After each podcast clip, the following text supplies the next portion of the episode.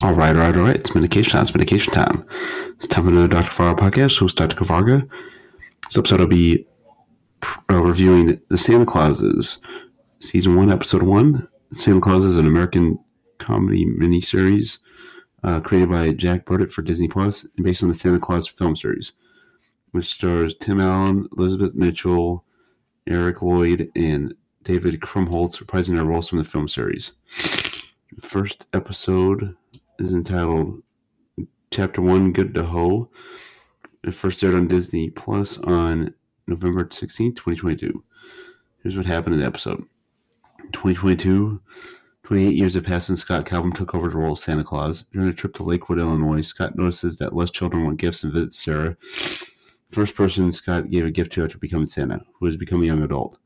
As Santa's doing his rounds with his assistant Elf Noel, Noel, uh, Scott's magic falters, causing the reindeer to go off course, resulting in them landing back in the North Pole. Meanwhile, Scott's wife Carol eavesdropping on her children, Buddy, Cal, Sandra, and Sandra, who is um, playing virtual reality. Sandra notices growing up in the North Pole hasn't had any friends and notes how Mrs. Claus is perceived. However, Simon uh, uh, executive of everything now, is trying to balance life as a single father with his daughter Grace after his wife died. Scott returns and learns that he is losing weight, causing him to start gaining weight. The following year, he's doing his rounds and he falls off a roof, leading Carol to be worried as Betty, Noel's wife, and Elf is worried about uh, Scott. Grace confronts Simon about his beliefs in Santa, but he explains that he doesn't know if he is real. Now, they're setting some stuff up here. Um, I kind of like where they're going with it, but I'm, I want to see where they go with it uh, after that.